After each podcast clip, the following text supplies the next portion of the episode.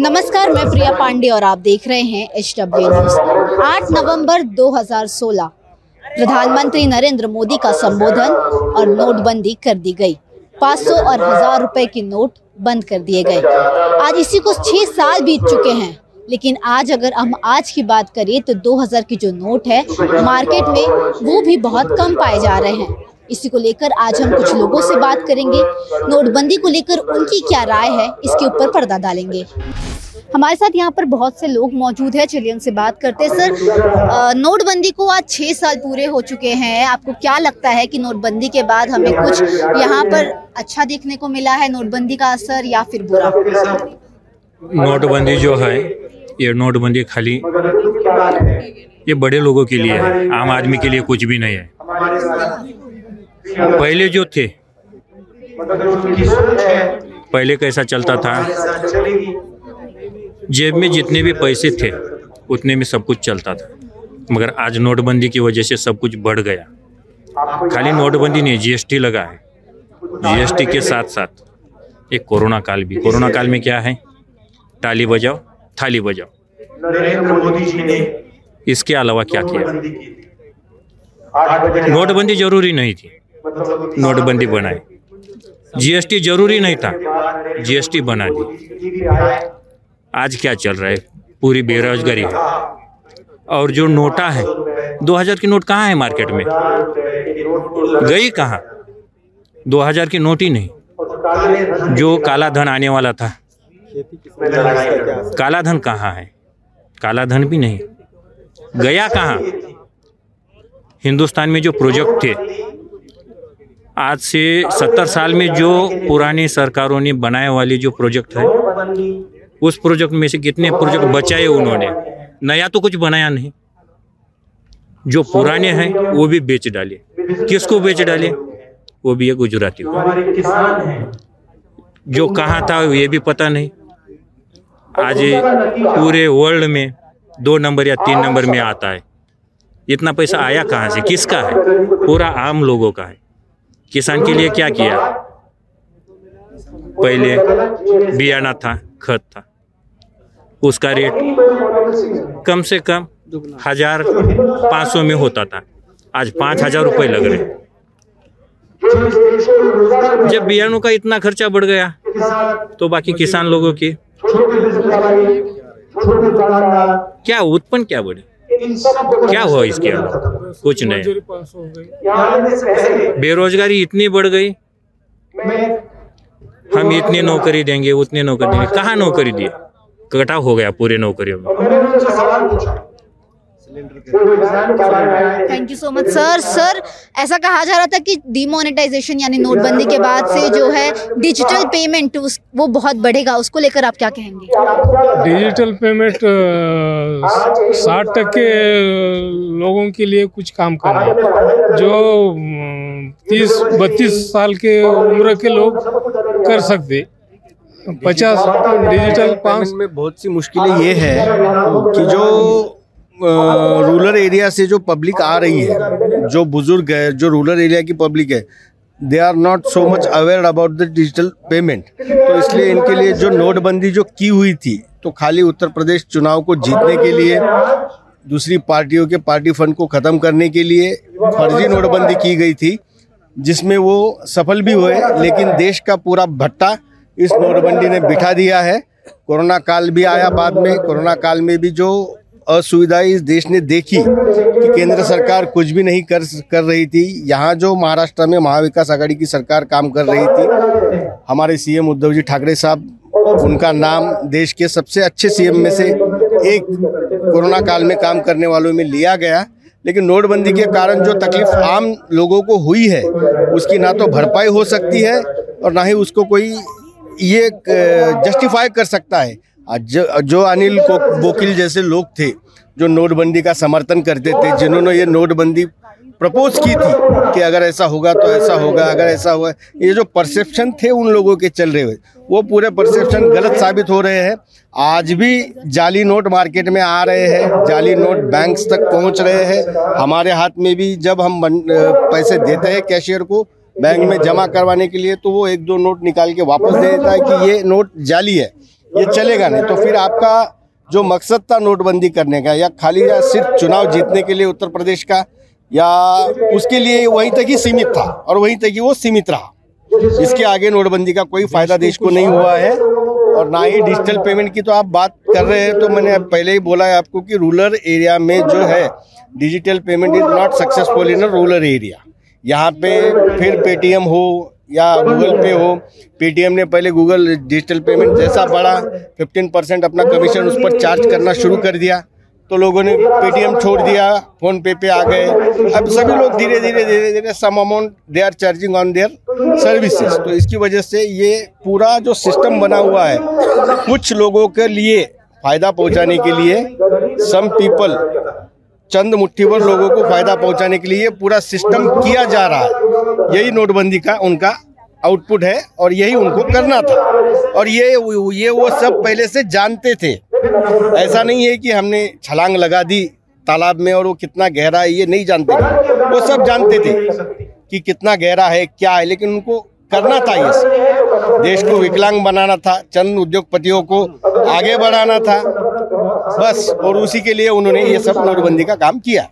Sir मेरा आपसे ये सवाल है कि जब नोटबंदी की गई थी तो एक पॉइंट ये भी बोला गया था कि टेररिज्म यानी दहशतवाद को खत्म करने की एक प्लानिंग है। इसको लेकर आप उन्होंने बातें तो बहुत सी की थी। अगर हम टेररिज्म की बात करेंगे तो अगर टेररिज्म को घटाना था तो शायद वो पुलवामा वाला हादसा नहीं होना चाहिए था ना देश के अंदर। वो पुलवामा का हादसा कैसे हुआ? ना तो आईएसआई को बुलाना पड़ता है यहाँ पर जाँच करने के लिए और ना ही हमारे देश के अंदर ऐसी दुर्घटना से लोगों की जान गई होती। है जब चीन हमारे देश के अंदर घुस गया तो हमारे मोदी जी ने कहा कि देश के अंदर कोई हुआ ही नहीं है, कोई घुसा ही नहीं है हमारे देश के अंदर।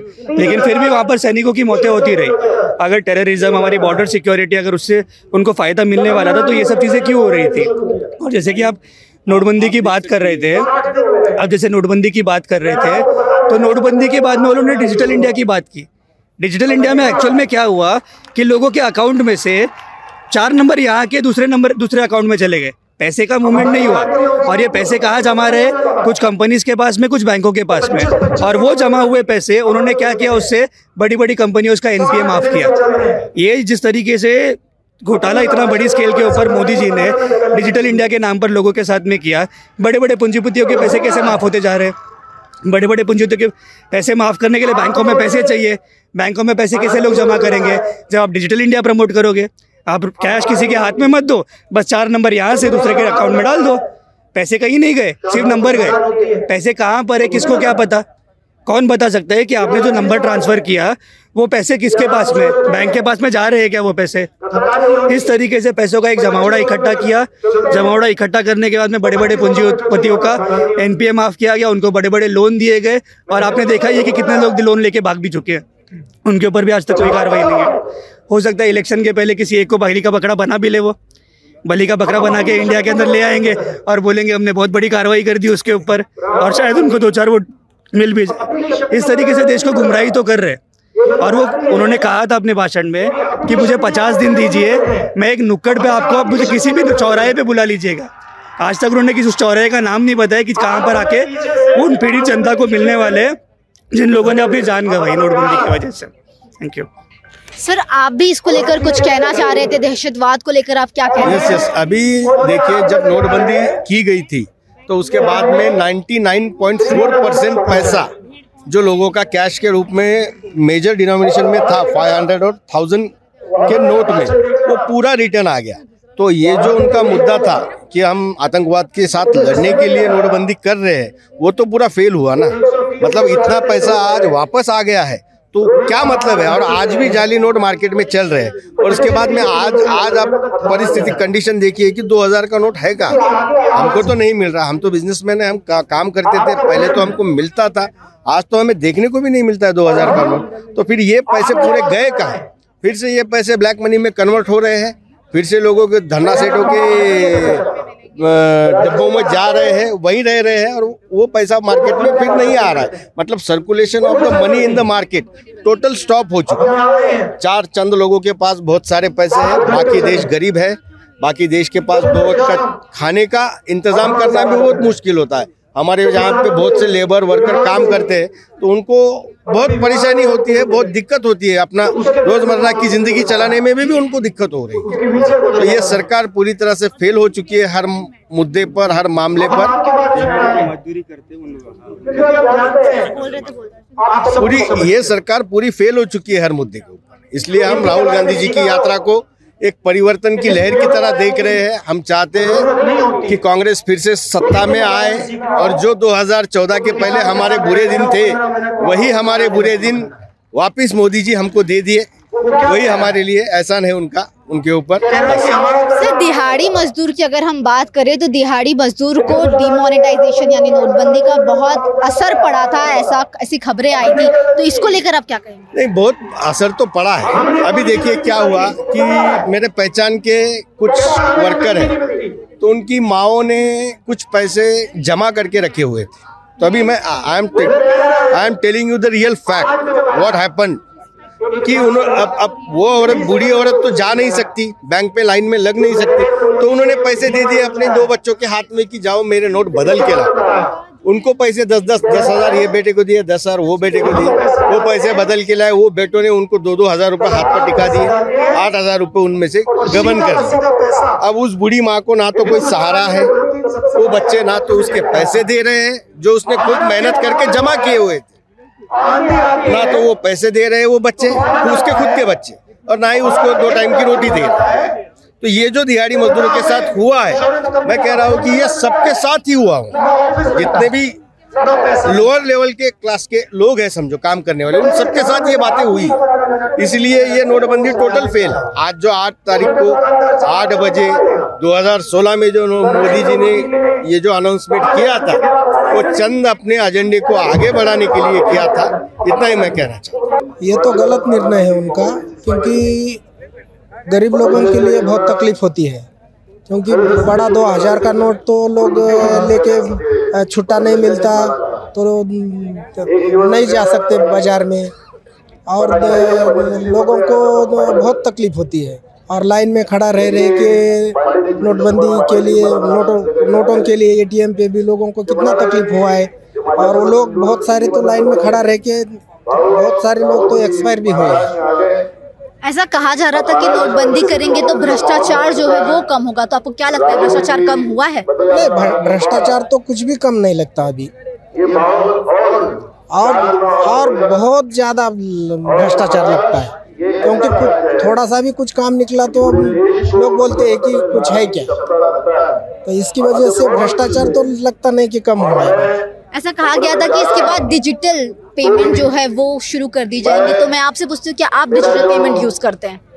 तो करते हैं जब ज़रूरत पड़ी तब।